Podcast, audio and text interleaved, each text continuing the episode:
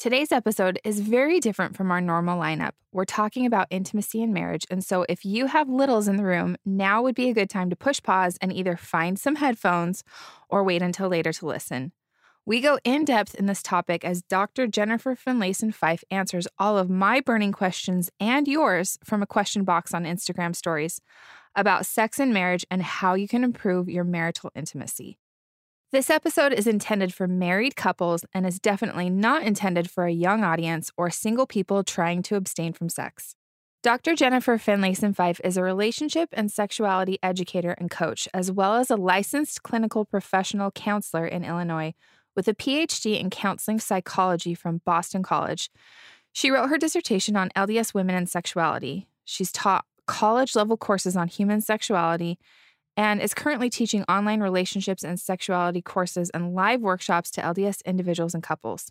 The opinions in this episode are those of Dr. Finlayson Fifes and do not necessarily represent the opinions of the Church of Jesus Christ, although she and I are both members. I hope you'll take from this episode what's helpful to you and feels right and leave, if anything, whatever does not. I'm so grateful for Dr. Finlayson Fife taking the time to record this episode with me, and especially on the week of Valentine's Day.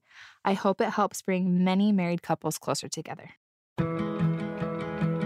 Okay, tonight I am here with Dr. Jennifer Finlayson Fife, and we had the treat of listening to her tonight in Irvine in a fireside. I don't even know what the non church term would be for that, but basically just a Friday night date night presentation. Yes, and it was wonderful. And we talked all about how to strengthen your marriage. And um, right before, I actually asked my audience what questions they would have for a marriage intimacy therapist specialist. So mm-hmm. um, I had a lot of questions come in. But before we get to those, I just want to start off with a little bit of a story that I was telling you right before we started to record this, which mm. is when Neil and I were first married, um, like nine years ago, we went to another fireside with a church leader of ours at the time, and he started giving us some advice. Actually, I think this was when we were engaged. Mm. And he was giving us this advice that before you get married,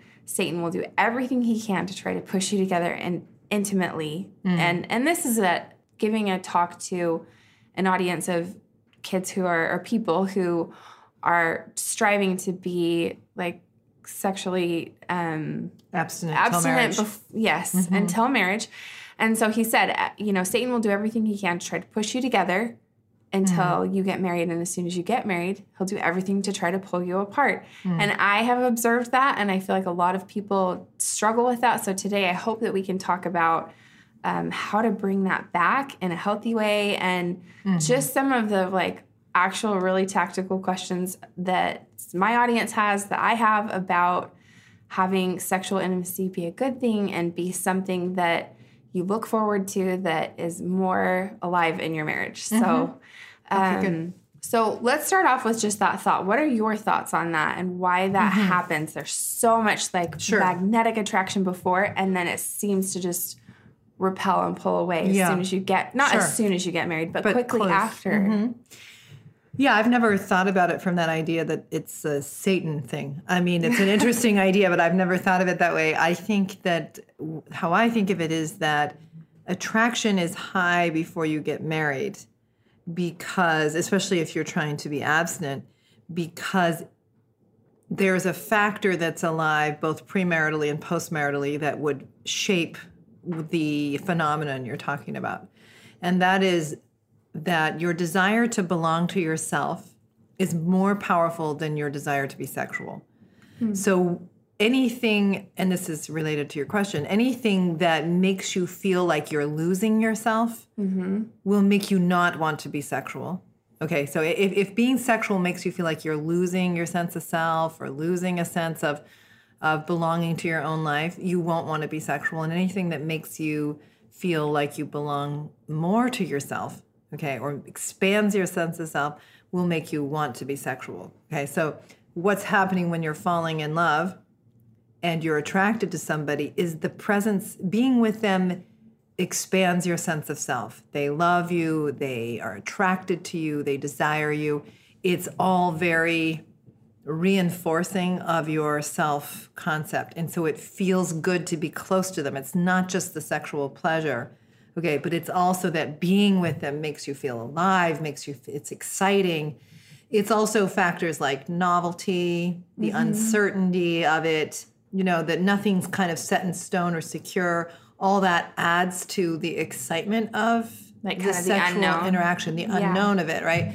And so, but it just makes you feel alive. Their love and attraction for you makes you feel good.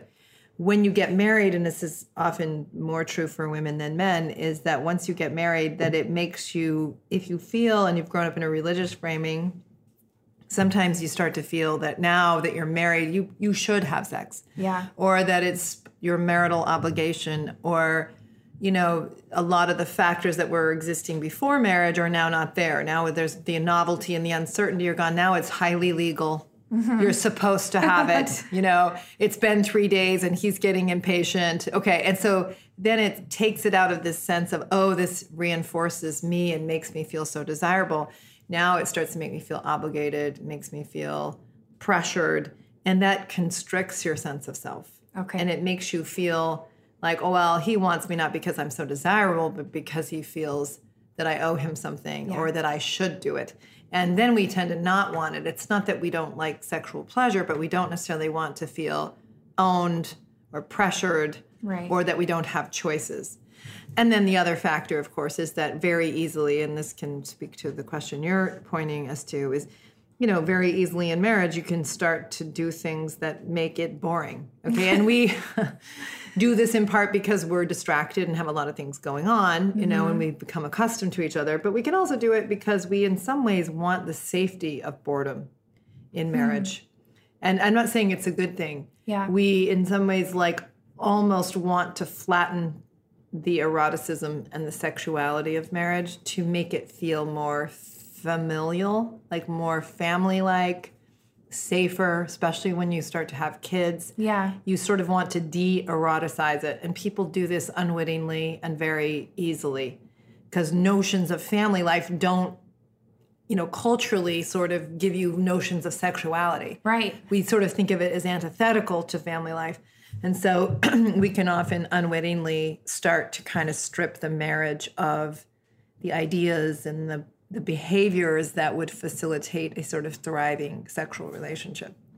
Okay, that's really interesting. So, I guess for this whole conversation, I'm kind of going to have to be the guinea pig because sure. I'm the only one that knows. I don't really know anyone else's sex life other than my own. Sure. So, if we don't have that problem, like once we get there, and my problem is getting there. Mm. Like once we're there, I don't really have that much of a problem with being able to really enjoy I actually really like sex, mm-hmm. but it's like getting there mm-hmm. that's hard. And Meaning trans- transitioning from the day to day mundane, I'm thinking about the podcast or whatever you have on your mind. Yeah, and kids, and mm-hmm. um, I'm tired, or yeah. all of the like very unsexy parts of life that yeah. and then you're supposed to transition to that or even just wanting that like i feel like once i'm in that zone I'm good to go. But it's hard mm-hmm. yeah. to feel. And I feel like this was another question that came in. Someone says, How do I not be my husband's roommate? yeah. And I feel like so much of what we do, it's like get the kids here, make yes. dinner, get, you know, there's yep. just so much of a to do list every day that how do we then transition into that and and make that something that for me at least and I can only speak for myself it's like I have to make that mental switch from, oh yeah, I like this. And this isn't like, oh, I'm tired. Yeah, yeah. you know? Right. Well, what I would say is that, you know, first of all, to create a good sexual relationship in marriage, it's an investment. You can't, it is not going to just happen yeah. to you. You have to create it. You have to cultivate it. You have to think about it as something that you are committed to doing if you really want a growing, happy marriage there's a commitment to creating that space in which that energy can thrive. And it's as important as anything else you try to cultivate in your life. If you have children and you're invested in their eating healthfully or them learning to play an instrument or any of those other things, those are kind of commitments of being, commitments of where you put your energy and resources to create that possibility. And what a lot of couples do is they make you know the needs of their kids or the mm-hmm. cleanliness of the house or whatever more important than cultivating the romance and the sense of couplehood of a marriage. Okay. And I just think that's extremely important. And it's really easy to neglect it and just sort of assume the marriage should just sort of handle itself. Totally. And I, I think that's not a great model. So, what do couples do that are doing it well, who are prioritizing that? Yeah, well, I think the couples that do it well is they they they think that they value themselves as parents or as good employees or good, you know, they value their various roles, but they don't lose track of two things. They don't lose track of their partnership Okay. as the as a primary and foundational reality to the parenting role, for example, mm-hmm. and they don't lose track of their sense of individuality as primary to the partnership. okay. So what I mean by that is, you know, a, a lot of women, for example, they their identity as a mother becomes so dominant in their minds that they lose track of themselves as a woman 1st mm-hmm. as a partner second, and as a mother third. And, and there's an important sort of I'm not know if the if hierarchy is quite the right way to say it, but holding on to your sense of self outside of those roles is really, really important to a passionate marriage. Holding on to a sense of a marriage outside of the role of being parents is important for really creating a strong uh, partnership. And so I think the people that do it well, you know, they don't neglect their own development. They don't neglect aspects of themselves that matter to them you know this whole idea well i should be selfless and it's mm-hmm. selfish if i care about going to the gym or it's selfish if i go and take this class or it's you know selfish if i pursue things that matter to me. I mean of course that can be true if you make your interests more important than anything else or you do them at the expense of important other realities. Mm-hmm. But a lot of times especially as women we are taught that somehow making room for that at all is to detract from our children or from our marriages when in fact thriving and knowing how to belong to yourself is really fundamental to being able to be happy about being partnered or happy about being a parent. Okay.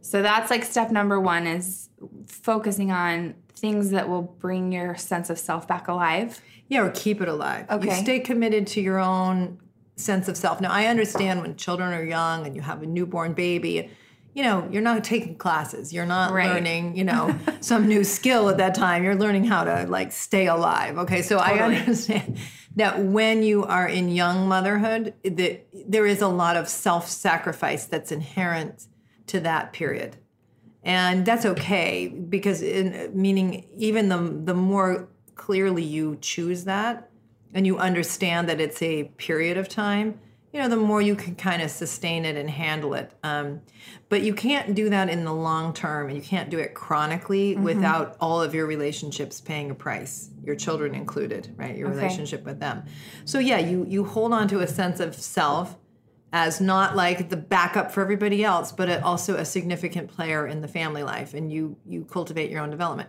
But you also then make room for your partnership. That amidst all these roles, that you take time to go on dates, that mm-hmm. you take time to write each other notes, to create a sense of like a boundary in a sense around your couplehood. Okay. So you don't take it as a given, like we're married, you have to be here, you know. Mm-hmm. You don't let the duties infect a sense of I choose you and you choose me. The couples who do it well keep that sense of really being friends as an important reality that they cultivate and make room for. Therefore, it makes sense to sometimes get a babysitter and just go be a couple. Yeah. go learn a new skill. Go learn to dance. You might think well i shouldn't do that. I've got small kids. I really should no like no because you have small kids all the more reason to go learn something new together. Go on a hike you've never been on before. Go you know because you start you can experience being a self and a couple outside of the other roles and come back to the role of parenting or work life with new energy and you know new desire. And i think that when you experience yourself and your couplehood in new ways mm-hmm. that expand you you find the partnership more exciting it feels better to be with your partner it's not like oh it's tuesday we should have sex you know he starts getting annoyed if we get to thursday or whatever like that's not the energy of good sex Right. but if it's like like we went and did this new thing and we learned how to dance and we experienced each other in a new way and we got away from all these other duties and now we feel sort of re energized, you're going to feel more natural passion.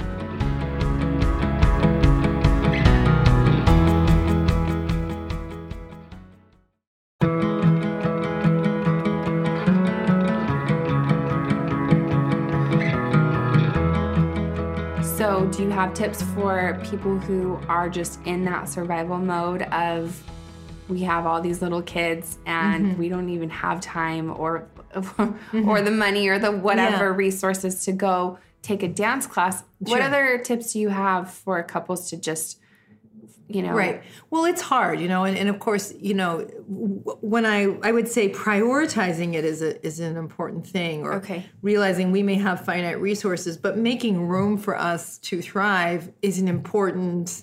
It's not superfluous. It's not insignificant. So Right. I just am mostly trying to say you want to value it if you want to create a thriving marriage. Of course, you may value it and realize we still can't make that work. It, There Yeah. isn't the money to do it. We don't have the sitter or the family support or whatever it might be. But I think, you know, even if you know you're in the thick of it, the more that you um, try hard to not move towards resentment, resentment for the things I can't do, resentment for how my spouse can't be everything and, and anything I need. Or if there's real issues that need to be addressed in your marriage, that you're really trying to address them. Resentment is a is a libido killer. It is a passion killer. And so you want to look at what's driving resentment if you feel it. Sometimes it's because there's things you need to deal with. You need to address, you need to take up honestly with your spouse, and you need to handle as a couple so that the resentment doesn't fester, that you change the pattern to make it more fair. You're not getting taken advantage of, that mm-hmm. something's working better. Sometimes your resentment is about you're making decisions, but you don't want to take responsibility for your decisions. You want to just kind of be a victim and act like the world owes you something when really it's just a function of living life and life can be hard and challenging sometimes and and so sometimes we just have to grow up and not get into a victim mentality and just offer our best in an imperfect world mm-hmm. that often asks a lot of us. And so, can I kind of metabolize or handle the intensity of young parenthood with limited economic realities and not get resentful and just kind of say, look, look, this is what we chose. It's not easy. It never really is. And can I still handle that without festering, you know, and Yeah. developing anger about just the difficulty of the stage I'm in? That mindset is all the more reason to say, and we owe it to ourselves to try and create the space to nurture our relationship, even if it's at midnight after everybody's in bed. Mm-hmm. And I may be tired, but I still want to try and go there in my mind with him, create something that's sustaining for us because we deserve it. We've been working our butts off. Right, totally. And so I want to try and create that, even though I am tired and resources are limited. But we deserve that kind of nurturance. Okay, I love that advice. And I loved what you shared too in the fireside about having the courage to sometimes tackle things that are hard and that mm-hmm. by doing that you and you open up that vulnerability that it opens up Mm-hmm. intimacy as well. Yes. And even if it's doesn't feel great right in the moment that your partner will feel that willingness to try to Right. work through hard things. So I loved that advice too. Are there things that you feel like just little I don't know. I guess I'm still Mm-hmm. Sure. in the thought of like Valentine's Day coming up Sure. and people How wanting do you create to more romance? And stuff, Yeah, even if I- you don't have a lot of money. Well, one of the things that you can do is something that makes marriages an important foundational idea around romance and good sex is um, the idea of being chosen and desired. Okay. And so you can have someone in your life, but still choose them actively and be grateful for them actively and not take them for granted. So, not taking each other for granted is really fundamental to romance. So, you can do that by you send texts, you mm-hmm. write a note, you you know, you pick up a single stem flower, you don't have to spend a lot of money, and you just say, I like you. You you I'm glad you're my partner. I'm glad you're my friend. I'm glad you're in my life. You take the time to express appreciation and acknowledgement for the way that that person blesses your life. You you don't take them for granted. That's just a really powerful way to do it. Another way to do it is to um, think about what are the things that you know i do a um, workshop for women and women's sexual development that i was here doing in, in irvine and uh, one of the things that i talk about is helping women because that's who i was talking to today but to think about what is the sex that they really like having when they think back on their sexual experiences with their spouse which are the ones that really stand out as the most special the most desirable? And then to really look at what were the factors what was going on that that was so ideal? Mm. was it what we did? Was it the way my husband was in relationship to me? Was it the way i was in relationship to him? Was it how i was in relationship to myself? Mm. did i have more self-respect because of certain things i was doing? You know was it um you know what were the factors at play what were the meanings between us and the more you can kind of look at a pattern you can understand this is the place, these are the factors that make me most want to be intimate. You can do it in the opposite way, which is look at more negative experiences, not traumatic ones, but negative sexual experiences or ones that were not exciting for you, and look at what were the factors there. What was our relationship like? What was going on? Were there things that weren't being dealt with? Were there things that weren't being talked about? Was I just not feeling good about myself? Was I feeling disrespect for my spouse because he was doing X, Y, or Z? So the more you can see, like, what cultivates this for me, what detracts. And then you can really think about what's my role in addressing things or creating things that that we're more likely to have sex worth wanting. Okay, sex that's desirable to me. What do I need to address or create more of in my life that that's an easier place to go? And then I have one more idea. Um, okay. Is just that you know a lot of times we have you know meanings about you know what's happening in the couple that are a part of desire but also we can have meanings that are in the form of like fantasy or thoughts we might have that are like a favorite place to go and can lift us out of the mundane into mm-hmm. the sexual. Okay. You know, so for example, I sometimes tell this story in my workshops, but like if I'm lying next to my husband and I have clients in my head or kids' needs in my head, and I've got like, you know, four million thoughts that are not about sex, and but I'm lying next to him and I love him and I love going to that place with him. Mm-hmm. But my I'm not there. I'm certainly my body's not driving me there. I'm tired and you know all those things are going on. But I like to go there with him because it is a nurturing place for me. It right. is a way to feel close to him. It's a way to feel happy, you know. Yeah. And so I want to get there. So what you know this is exactly what I was talking about sure, earlier. Right, yeah. exactly. So what you know, it's like I kind of know there's certain ideas that start to pull me there quickly. Okay. Okay, or quit more quickly than if I weren't thinking them. So one of them is the forbidden, and a lot of mm-hmm. people like the notion of the forbidden. Okay, and there it's a way that grown-ups play with ideas that bring them into the erotic. So you know, if my husband and I are lying next to each other and he's touching me or I'm touching him, well, my body might be actually kind of responding, but my mind is somewhere else. Okay. And that's how mm-hmm. it usually is for women. Their bodies actually might respond, be in response, and they don't even know it. Yeah. But their minds aren't there yet. And so I kind of know if I'm going to facilitate this or go, get to this place with him, I've got to engage a meaning. So then I might say to my husband, you know, I really should get going. You know, that's funny. But I like I, am I'm, I'm implanting the idea. Well, this is forbidden. We, yeah. you know, we're we're not married. We shouldn't be having sex. So then he's like, no, no, just just wait. You know, don't don't, don't go yet. Okay, so we're role playing an idea that, of course, it's just him and me yeah. And of course, we wouldn't, you know, I, I don't want to have forbidden sex, okay? But that we're just playing with an idea, but it's a way of playing together. Mm-hmm. And it creates excitement. It's a way of transporting yourself into a different experience of yourself and each other. But it's okay. still a way to be together. Yeah. That's that's really helpful. And these are kind of some of the things that also before we started recording, I told you it's hard if you want to be um, for I again, I can only speak from my own experience, but I'm wanting to be a really good member of the church, and I want to do things that are in line with what I feel like is appropriate, and I want to make sure I'm getting good advice from good people. But it's not the type of thing you would sit down and ask your bishop mm-hmm. for. How do we have a better sex life? You yeah. know. Um, so I think this there are.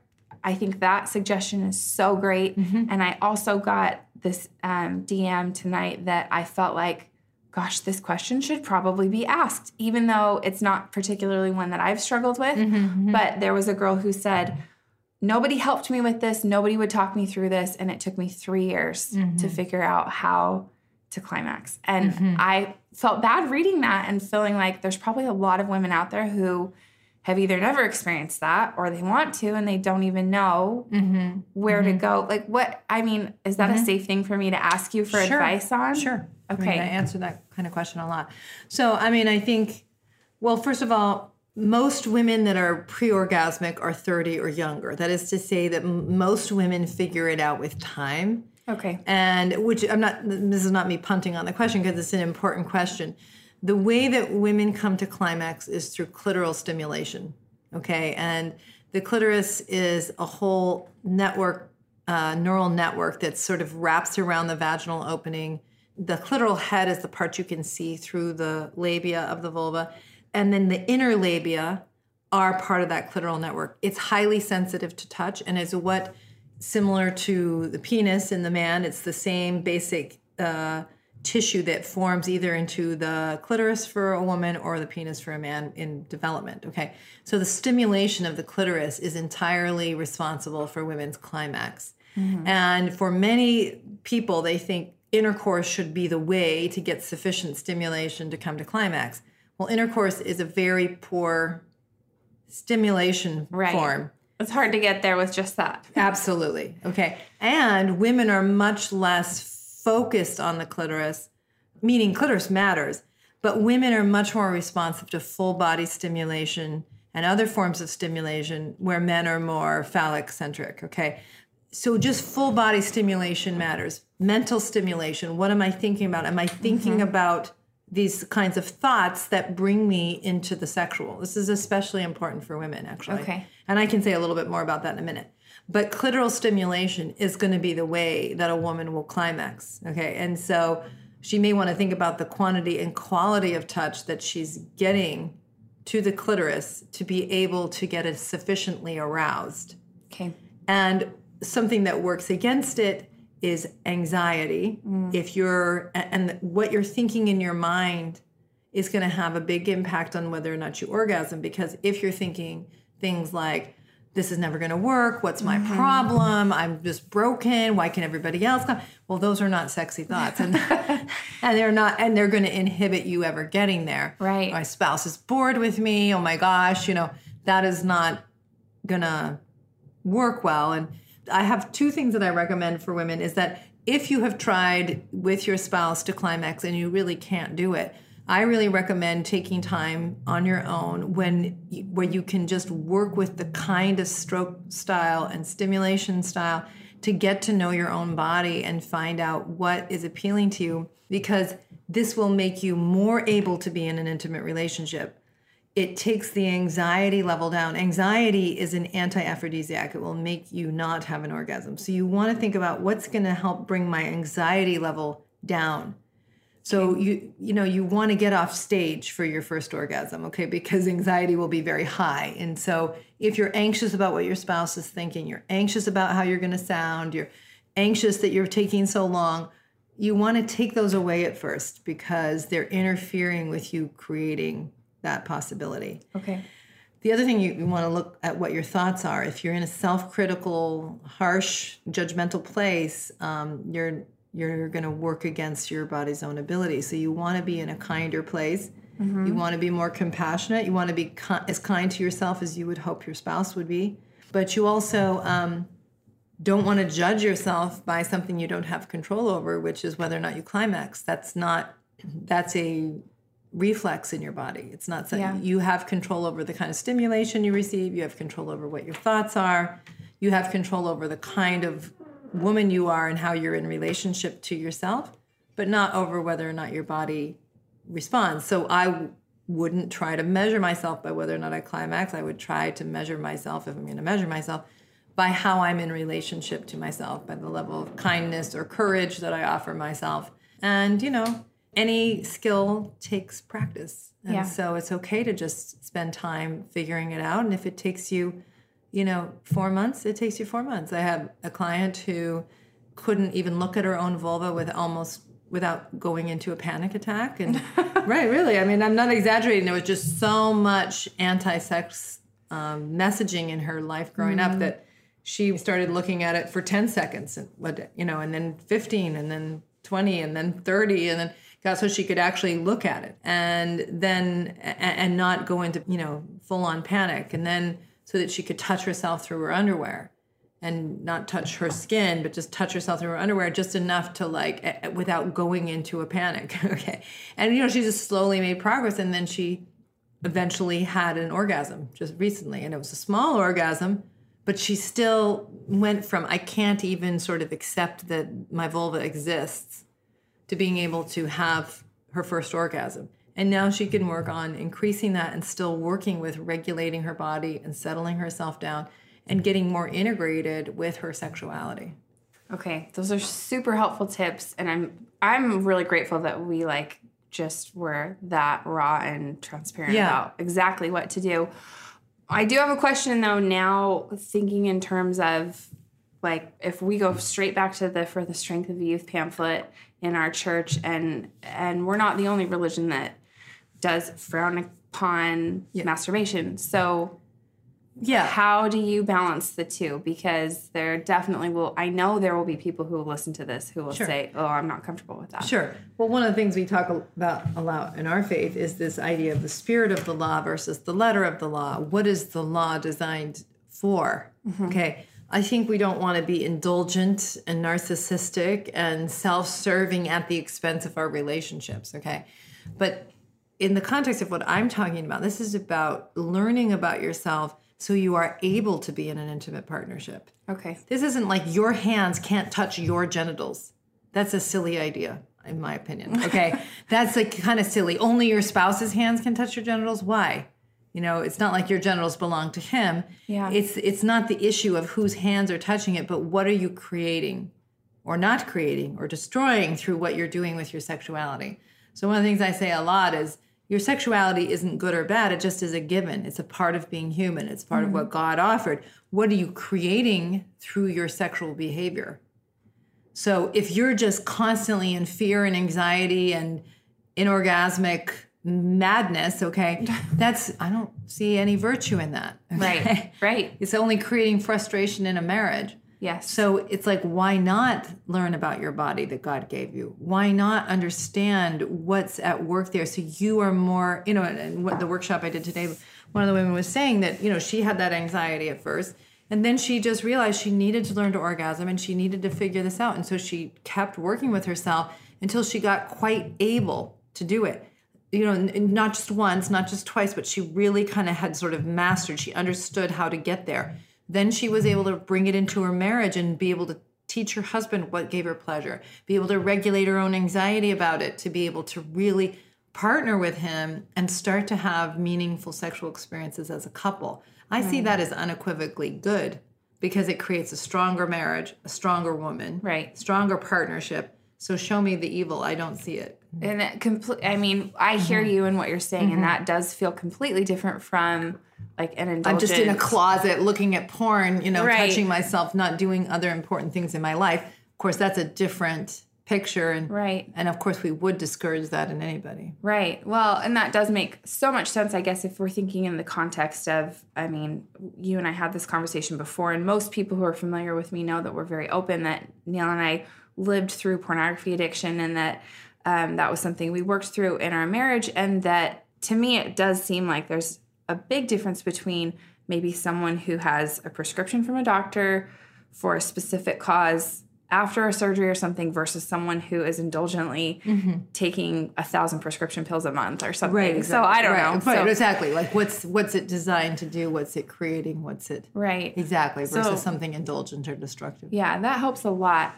Okay, I want to ask the number one question that I was asked on my Instagram when I opened up for questions. You know, what questions do you have for doctor mm-hmm. Finlayson Fife? Mm-hmm. The number one question was, what is the appropriate number of times to have sex during the week? Mm-hmm, Which I I have to be honest with you, whenever this topic comes up, I think it's super interesting that you have couples who say, oh, we have sex almost every night. And then people who say, like, oh, we're lucky to have sex once a month. Like, Right. it's just all over the place. So, what, Yeah. what so do you can think? you give me the question again? It's like how what is the average or what's ideal? What, what, how did you ask it? Um, I got all kinds of versions Yeah. of it, but Uh-huh. I think the more the more interesting question is, yeah, what's ideal? What's what's healthy? What's going to make a couple happy? I, guess. I don't think the measure of that question is really frequency. I mean, I mean, I'll answer the question of frequency in terms of what's typical. Okay. I think that the research is like I can't remember. It was like 1.3 is the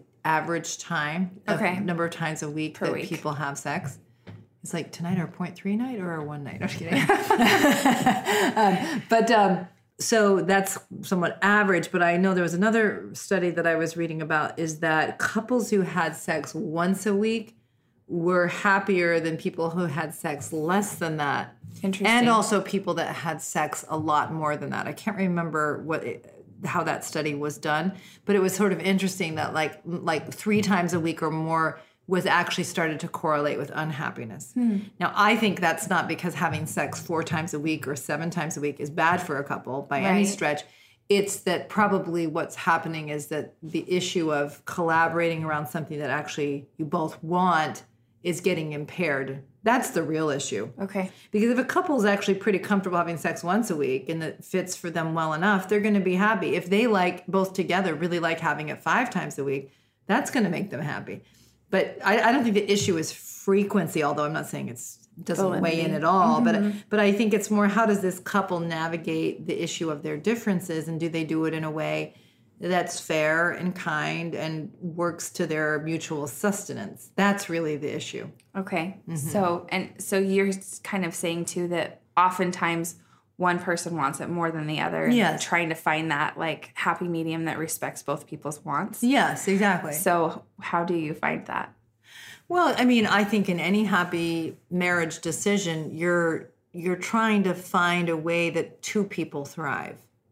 I don't want to deprive you of sex all the time, but I mm-hmm. also don't want to feel like I am always trying to prop up your desire. Okay. Right. So how do we as a couple work this out? Um, and I, I don't know that I'm here to say I, here's all these what the answer For looks sure. like, but that struggle between a couple to do that in a way that's honest and fair is going to pressure each person to grow up a bit. Hmm. Maybe for the higher desire person, they realize that they're always sort of looking to their spouse to manage their sense of self through desire. Yep. And so it's not just that they like to have sex a lot, that they're actually kind of trying to kind of get something from their spouse that really isn't their spouse's job Right. or the low desire person might realize you know i'm often i don't want to maybe deal with my sexuality or i don't want to invest the time and energy to create a good sexual relationship. And so i just resent or i find it easy to feel like a victim because he or she wants it more. And that's an indulgent position. So you if you can each like grow yourselves up as couples grow themselves up the desire differences get smaller you know, the lower desire person's like, look, you know, I'm invested in a good marriage. I, you know, so sometimes I might need to think more about things or, you know, remember scenarios or ideas that cultivate my interest. And for the higher desire person, they get better at sort of just regulating themselves and not always looking to the other person to manage their feelings about themselves through sex. And so it, it's more about a shared place to go together. You're going on an adventure together as a couple. And a theme that I feel like I've heard from you all night, whether it's here or especially at the fireside where we talked more deeply about having just great marriages, I felt like the theme that I kept hearing from you was work on yourself. Mm-hmm. And when you really dig deep with that self improvement, you bring such a better person to the marriage, which mm-hmm. then Yes. oftentimes just lends to a happier marriage and Yeah. better sexual uh, does. interactions and all of the things fall right into place That's when right. people are willing to work on themselves. Yeah, 100%. Yeah. It's like you really can't be happily married unless you're a solid, kind, fair person. Doesn't mm-hmm. matter what your interest in sex is or isn't. You know, doesn't matter, you know, your differences. It's more about what kind of person you are, you know. And so if you're a cruel, mean, sadistic person, you're not going to be happily married no matter who you're married to. Yeah. Or at least she's not going to be happy. Right. or No, he or whatever, depending on. That's true. Mm-hmm. Um, I have another tactical question for you. So, do you suggest, as far as you say, you've got like a little bit higher, a little bit lower um, desire, like a couple Mm-hmm. where one's a little higher, one's a little lower, they want to come together. Do you suggest like you kind of pick a day where that's like an expectation or do you still think like the fluidity of randomness is better or do you have advice as far as that goes where both people are wanting to come to a happy medium I don't know. I mean, some people like planning it. I, I've not ever seen that work really well, but I'm not saying I know. yeah that gives me can't. anxiety but i've Yeah. heard people say that that's like a good idea Well, I think it can be a good idea if people, depending on how people approach it. Mm-hmm. So I think if people think of it as like Friday night is sort of date night and it's our sexual night, okay? And that's not like, oh, I have to do it because this is, I hate it, but because it's scheduled and it's like going to the dentist. And so I got to, you know, you got to get your root canal. I don't think that that's a really great framing. If mm-hmm. people think of it as like, look, kids and life take over, and this is the time we make time for a good relationship and we plan for it like we would any other, like when you were dating, you mm-hmm. planned for it. If you're thinking of it that way, you like having sex and you like cultivating or, or culling out the space for it, you know, then I think it can work really well okay because you think about what am I going to wear Friday night? Where are we going to go eat? And I'm looking forward to this, and maybe we could try this afterwards. And Yeah. I read this really fun idea of what we could do sexually. Well, then it's like, okay, well, it's like a way of creating a focus and creating a space for something. I think that works well. If it's Okay. about, come on, it's Tuesday, you have to. Uh, that doesn't work well at all. Um, I have two more questions for you. So, second to last question. I think this was another thing I briefly mentioned before. I think it was offline, but um, that same stake president who gave us the advice that we talked about in the very beginning also said, please don't go to Google for your questions or mm. ideas, which I think is pretty good advice because there's just all kinds of mm. crazy things out there. And then also, you you know, uh, Google is not always the greatest expert. And 2nd mm-hmm. of all, like you don't necessarily want to be like I don't want my mind to go in places that are not good.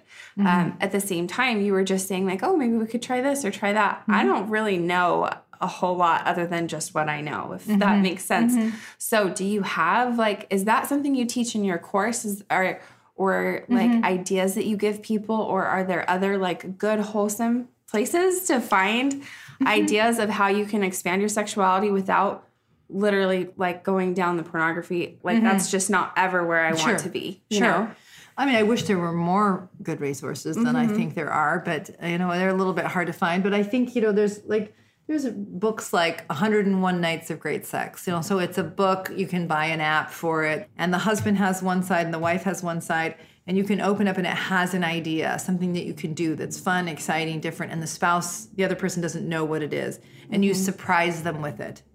Okay, so you might say, I want you to meet me at this restaurant, and then it tells you things that you can do. And you know, of course, you don't have to do everything that's there, but you can it gives you ideas and it's meant for married couples and it's a way of keeping things exciting. And then they, you know, and the next time you do it, the husband's the one with the idea. So it lends to this excitement, the uncertainty. What is he mm-hmm. gonna do tonight? It's our Friday night thing, but what's it going to include and you know why does he want me to show up over here and and so it creates novelty uncertainty excitement and a way of kind of experiencing uh, each other in a new way. And you know there's that book and that app but there's a lot of those um, i just can't think of any of them right now but there's apps and things like that that give couples these new and fun ideas. And you know you don't have to go to pornography. You can if you're creative and thoughtful you know you can generate ideas within the couple of exciting new things you can do.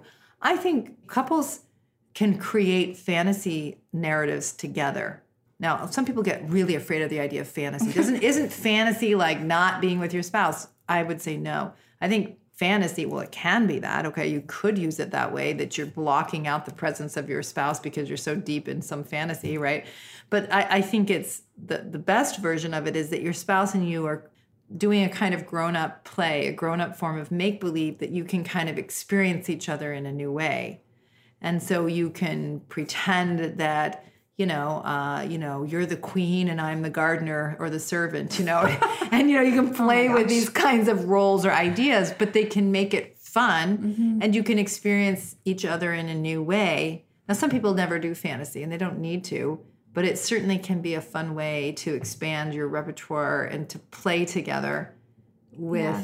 you know, the erotic. and not have it just be Just yeah, I'm a we mom in sweats doing I'm the tired. same exactly, Yeah. and doing the same thing over and over. or a new outfit or wearing clothes that make you feel sexy. You know, all that's fun. Like, Yeah. you know. Okay, yeah. those Mm-hmm. are helpful. Um, and I know you have a course too, which I wanted to mention. So because it's close to Valentine's Day, you have like a sale that's going on for that too, right? Yeah. Can you explain that a little bit? Yeah. So I have currently four online courses that I uh, they're designed primarily for LDS couples, but they really are suitable for anybody, particularly anybody that has a faith frame, because it's Mm-hmm. it's speaking from uh, it, it's not heavy on on religion by any stretch, but it's sort of speaking from a frame of how we develop ourselves to become better people um, and more loving people and so on. And so I have a course for couples strengthening your relationship of how to look at your role in creating unhappiness in your marriage and what you can change and how you can do better. And then a course on enhancing sexual intimacy designed for couples that's a good second course. So you you know you don't have to start with the strengthening your relationship course, but the enhancing sexual intimacy is helping you look at patterns of engagement or behavior that are interfering with how intimate your marriage is, with how much peace and comfort you have through being sexual, and then also ways that you can create more novelty and fun and excitement as a couple. I have a class called The Art of Desire, which is a women's self and sexual development course that's a mm-hmm. very popular one of really helping women become more at peace with their sexuality and know themselves better and know how to cultivate and create a stronger sexual relationship that they really enjoy, not just, you know, makes their husband happy. Um, and and then a course on how to talk to your kids about sex. And that's really Oh, the goal of that is how to teach your children sexual integrity. Okay. Yeah, to help them integrate their sexuality, but also integrate it with their values. Awesome. Yeah, and so there is a 20% off sale for Valentine's Day. Okay. And if you buy multiple courses, you get more off. So, Okay. yeah. Well, we'll put all of that in the show notes. And I'm excited to offer that. And to, I need to jump into those courses too because I have a lot to learn. Yeah. So, my last question that I have for you that I like to ask each podcast guest is if there's one message that you want the listener to walk away remembering, what do you want that one message to be? I think what I would say is that your your sexuality is a really fundamental part of you being a strong woman who's at peace with yourself. So it's I would say the not having it in the frame of sex is something you do for a husband, mm-hmm. but your sexuality is an important way of being with yourself and therefore also with your husband. And cultivating that romantic relationship or cultivating a good sexual relationship is one of the kindest things you will ever do for yourself. Hmm. So it matters, and making space for it matters. We may think it shouldn't, we may think sex is frivolous, but it's not. It's fundamental to being human. And so creating something desirable and worthy is, is well worth our investment of our energy. I love that. Thank you so much. My Thanks pleasure. for sharing that and for teaching us and giving us so much good advice. Where can people find you if they want to follow more Sure. of your advice? Two things. One is just my website, finlayson-fife.com. So that's just where you can find my online courses, where you can find um, different articles I've written, uh, where I'll be doing live workshops, because I do them quite a bit.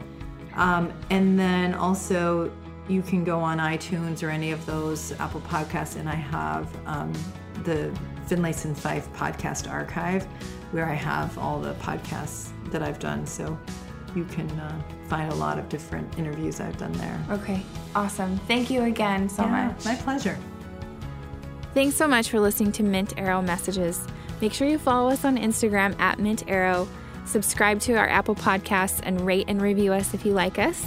And to get show notes, go to mintarrow.com slash podcast, and you can even sign up to get show notes emailed right to your inbox, and we'll email you every time there's a new episode.